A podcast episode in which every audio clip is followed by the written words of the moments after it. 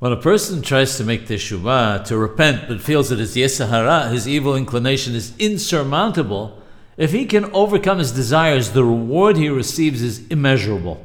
One must know that, contrary to what many think, the opportunity to make teshuvah out of ahava at the highest level is possible for each person.